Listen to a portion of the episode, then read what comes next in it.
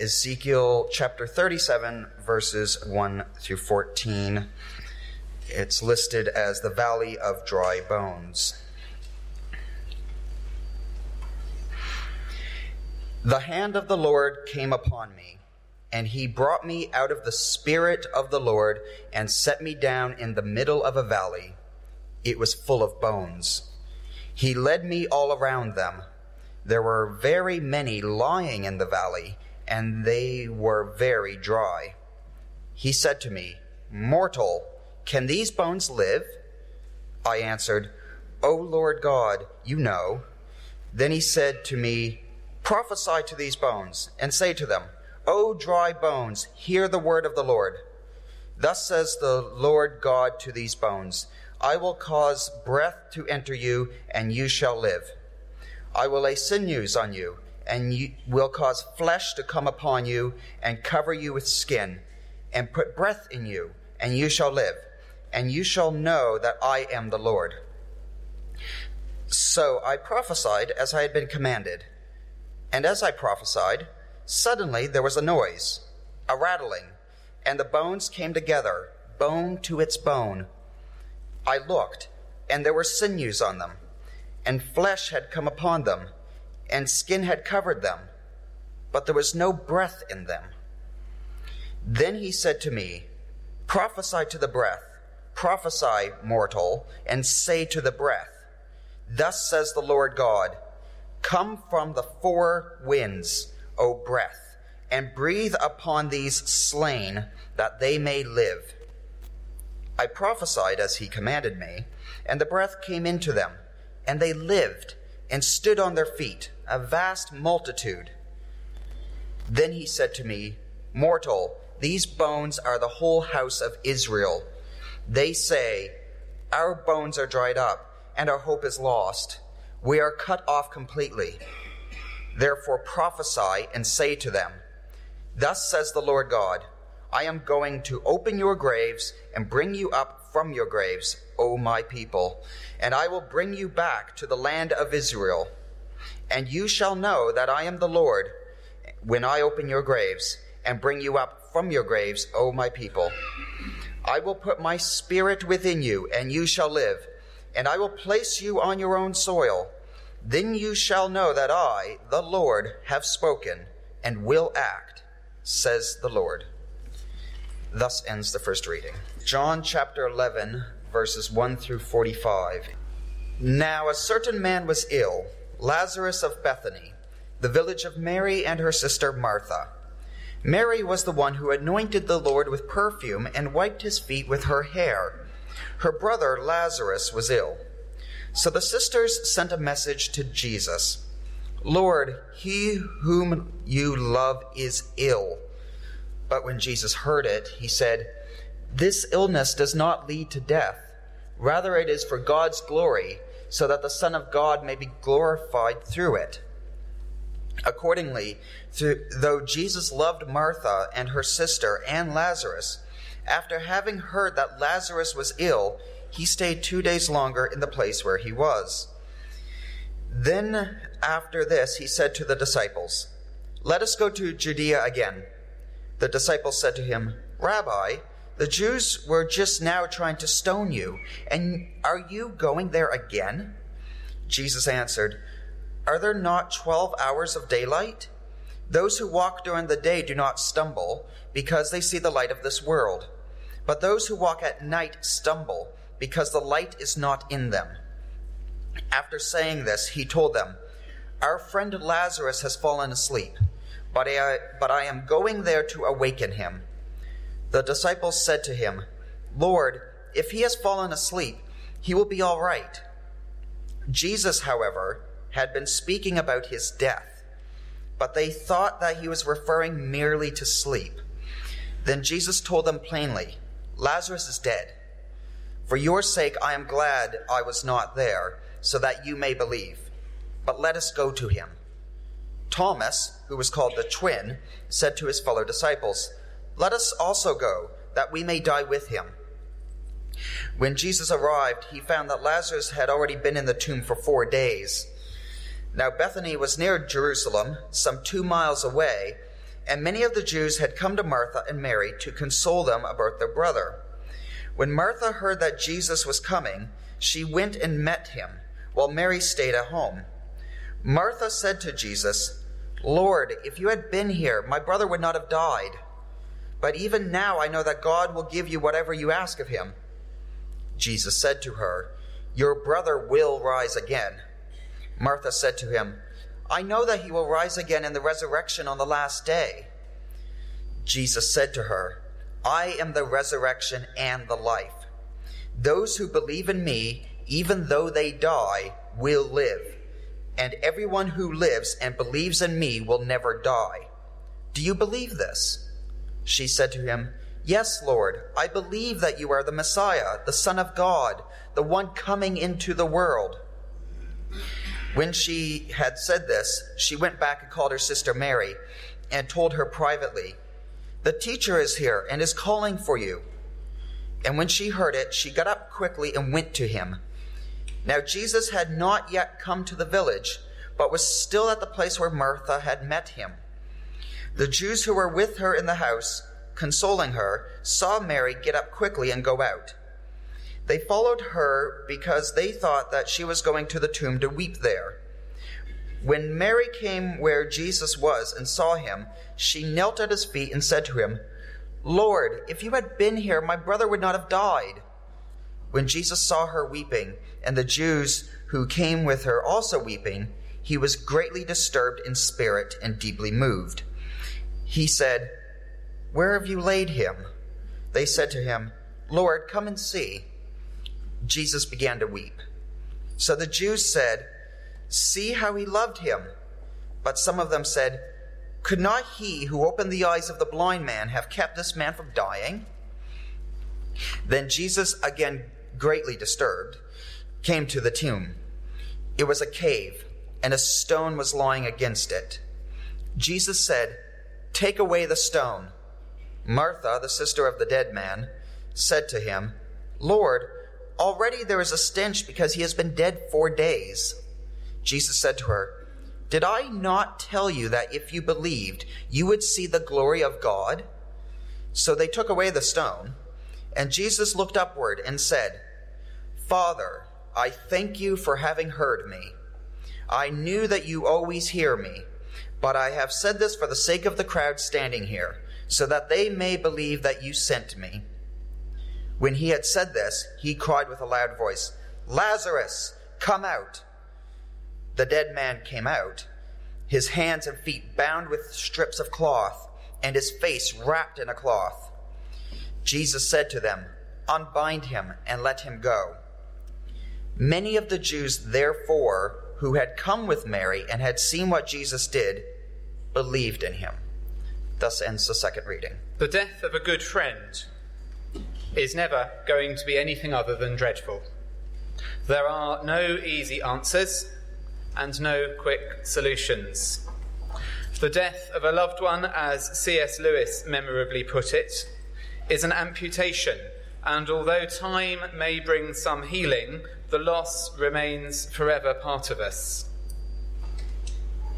Our two lectionary readings for this morning invite us to spend time face to face with human mortality. In Ezekiel's vision, we are confronted with a horrific scene. It is the aftermath of a war, and the vision is of the site of a battlefield. Ezekiel sees an open mass grave with the bones of so many bodies lying intermingled and bleached by the sun, stripped clean by the carrion. It's hard to read this passage without thinking of the killing fields of more recent years. From the war graves of Flanders and the Somme to the European death camps of the mid 20th century to more recent massacres of Bosnia and South Sudan, and I could go on. Mass death, mass burial remain a tragic and traumatic part of the human story. So many lives lost, so many hopes and dreams cut short. And as Ezekiel wanders the field of bones in his vision, it speaks to him of his people, taken from their homeland into exile in Babylon, the victims of an ethnic cleansing from which it seemed there was no way back. For Ezekiel, death had come not just to a person, but to a whole nation. In a terrifying precursor to the Holocaust, the dry bones of Ezekiel's vision are the bones of his fellow Jews, broken and cast aside by the nationalistic ideology of another nation state. And in the midst of this vision of devastation, Ezekiel hears the voice of the Lord asking him a question Mortal, can these bones live? And in this question, we are taken to the heart of the question of human mortality. Is death the end? Does death get the final word on life? These same questions echo through the story of the death of Lazarus, which takes us from the incomprehensible horrors of death on a grand scale to the personalized agony of the death of a friend. And yet the questions are the same Is death the end? Does death get the final word on life? Mortal, can these bones live? The story of Lazarus is a long one, continuing even beyond the end of this morning's reading. And within the structure of John's Gospel, it is the seventh of seven signs of the kingdom, as they are known, which reveal to the reader the nature of the new world that is coming into being through Christ. And it's as if the author of John's Gospel invites us to enter into the detail of this story, to spend time with those who are affected by the death of Lazarus and to share with them in their range of responses.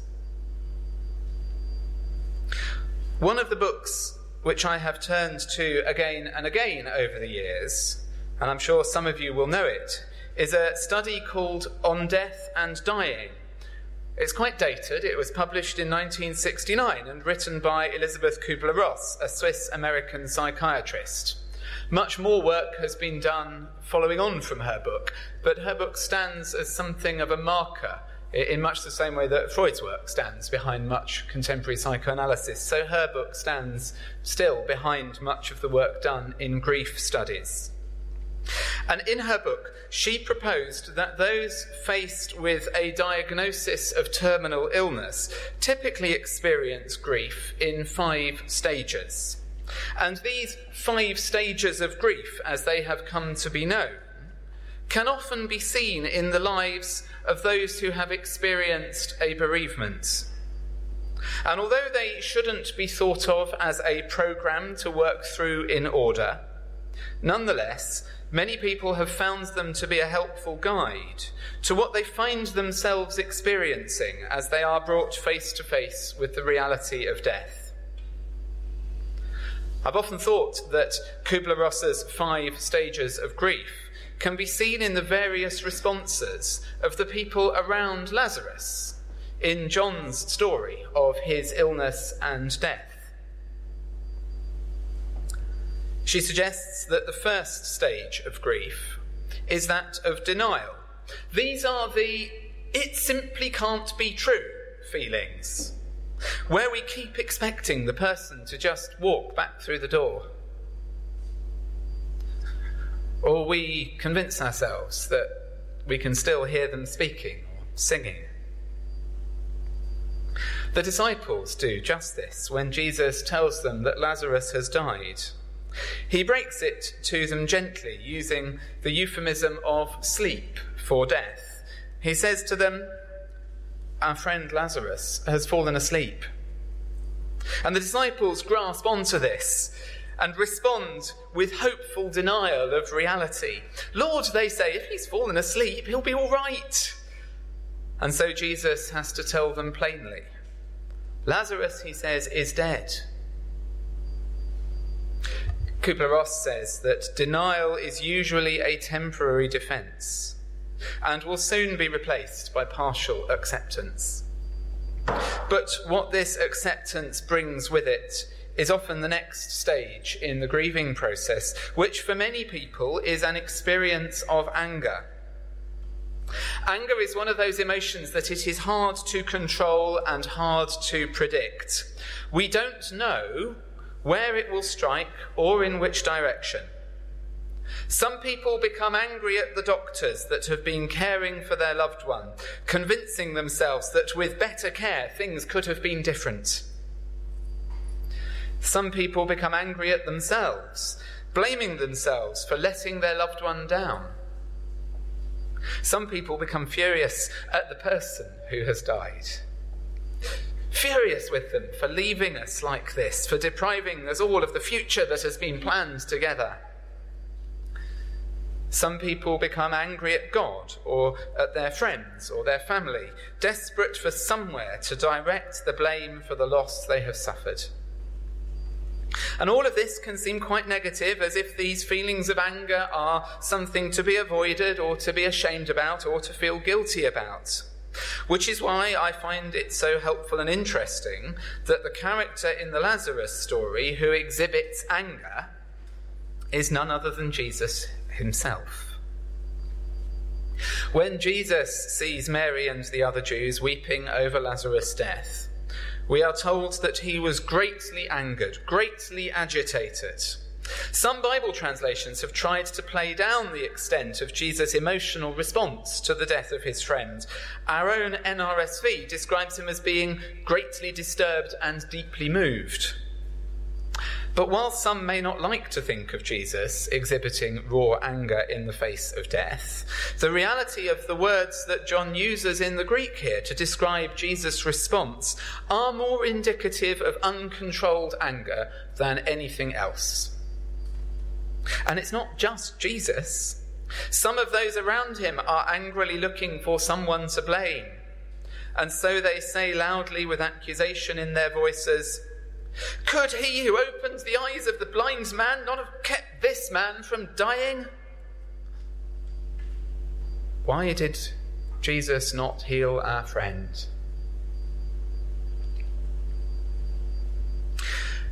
Anger, it seems, is part of the human response to death.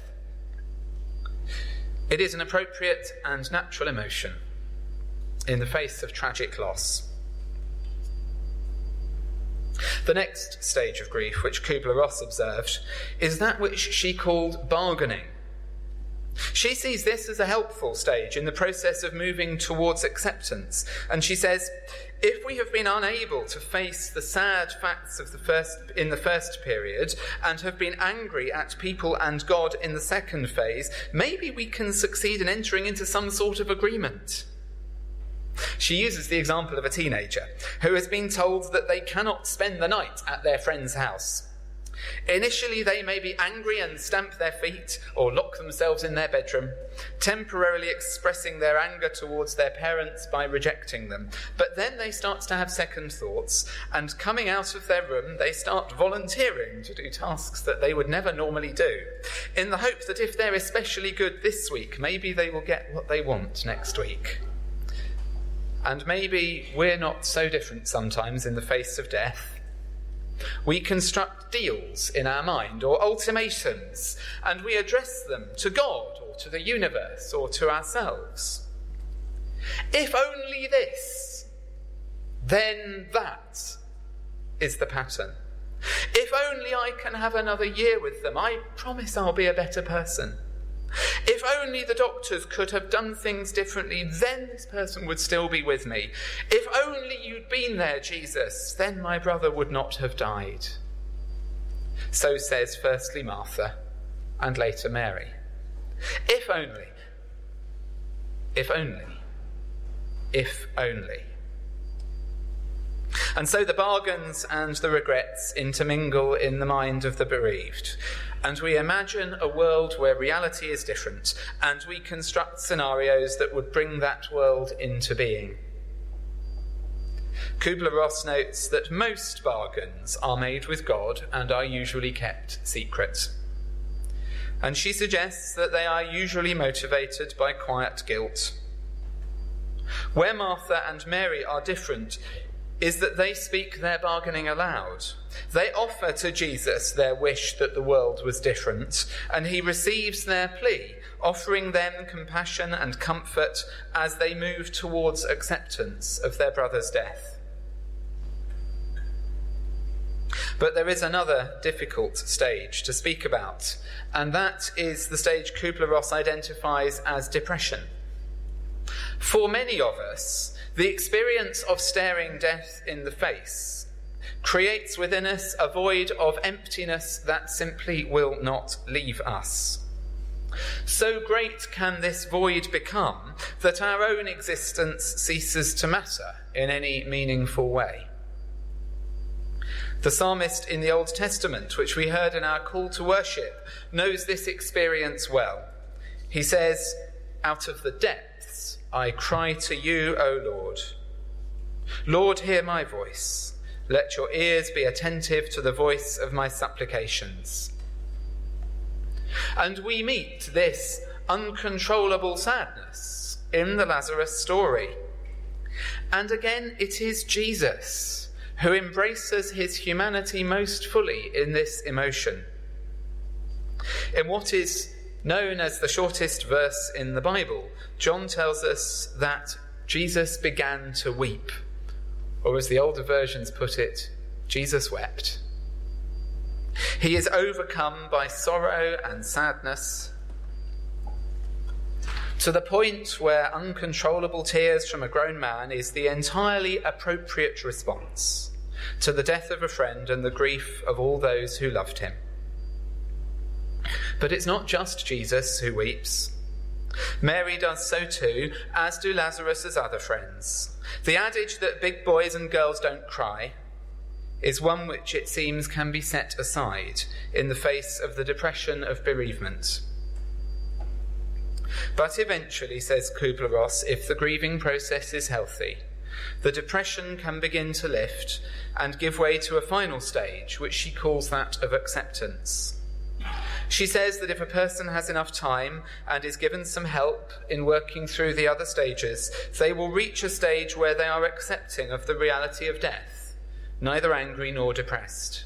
And in the Lazarus story, Martha seems to be moving towards this stage by the time they come to open the tomb where they have laid Lazarus.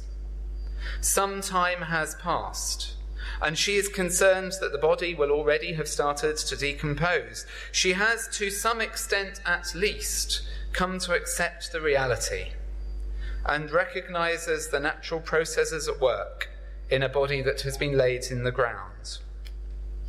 And then, and then, up until this point, this has been a story of death much like any other. The stages of grief are all there, the characters all behave as they should, including Lazarus, whose life has ended. But then the most unexpected thing in the world happens, and Jesus calls Lazarus back from the grave. The point of the story suddenly comes into focus. Is death the end? Does death get this final word on life? Mortal, can these bones live? Yes, it seems that they can.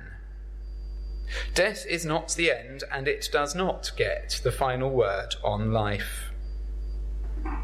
It's at this point that the story of the death of Lazarus stops being a carefully observed study on grief and becomes something else altogether.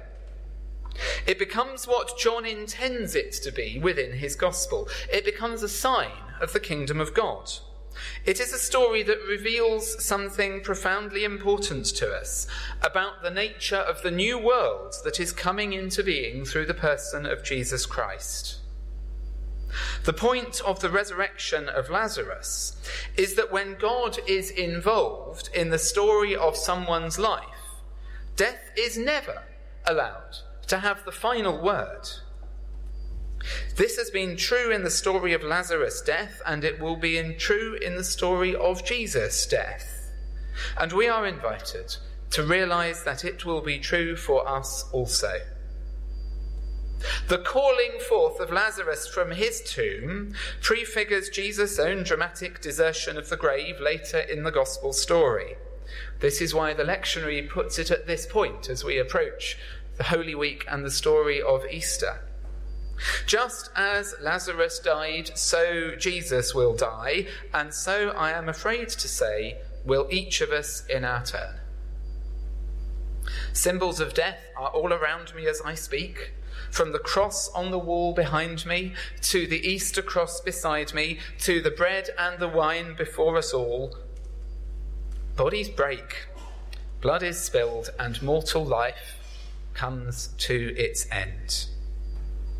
It's not always recognised these days that death is at the heart of the Christian faith. We tend to devote far more of our time focusing on life in all its fullness than we do in confronting the reality of death.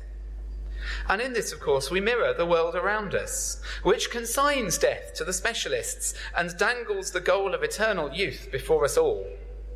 As 70 becomes the new 50, we pursue the dream of health and activity into old age, and we deny to ourselves the truth of our own mortality. It was once the case, before modern medical advances, that death was a regular reality for all people. It occurred primarily in the home, and it was not unusual to sit with the body of a family member who had died.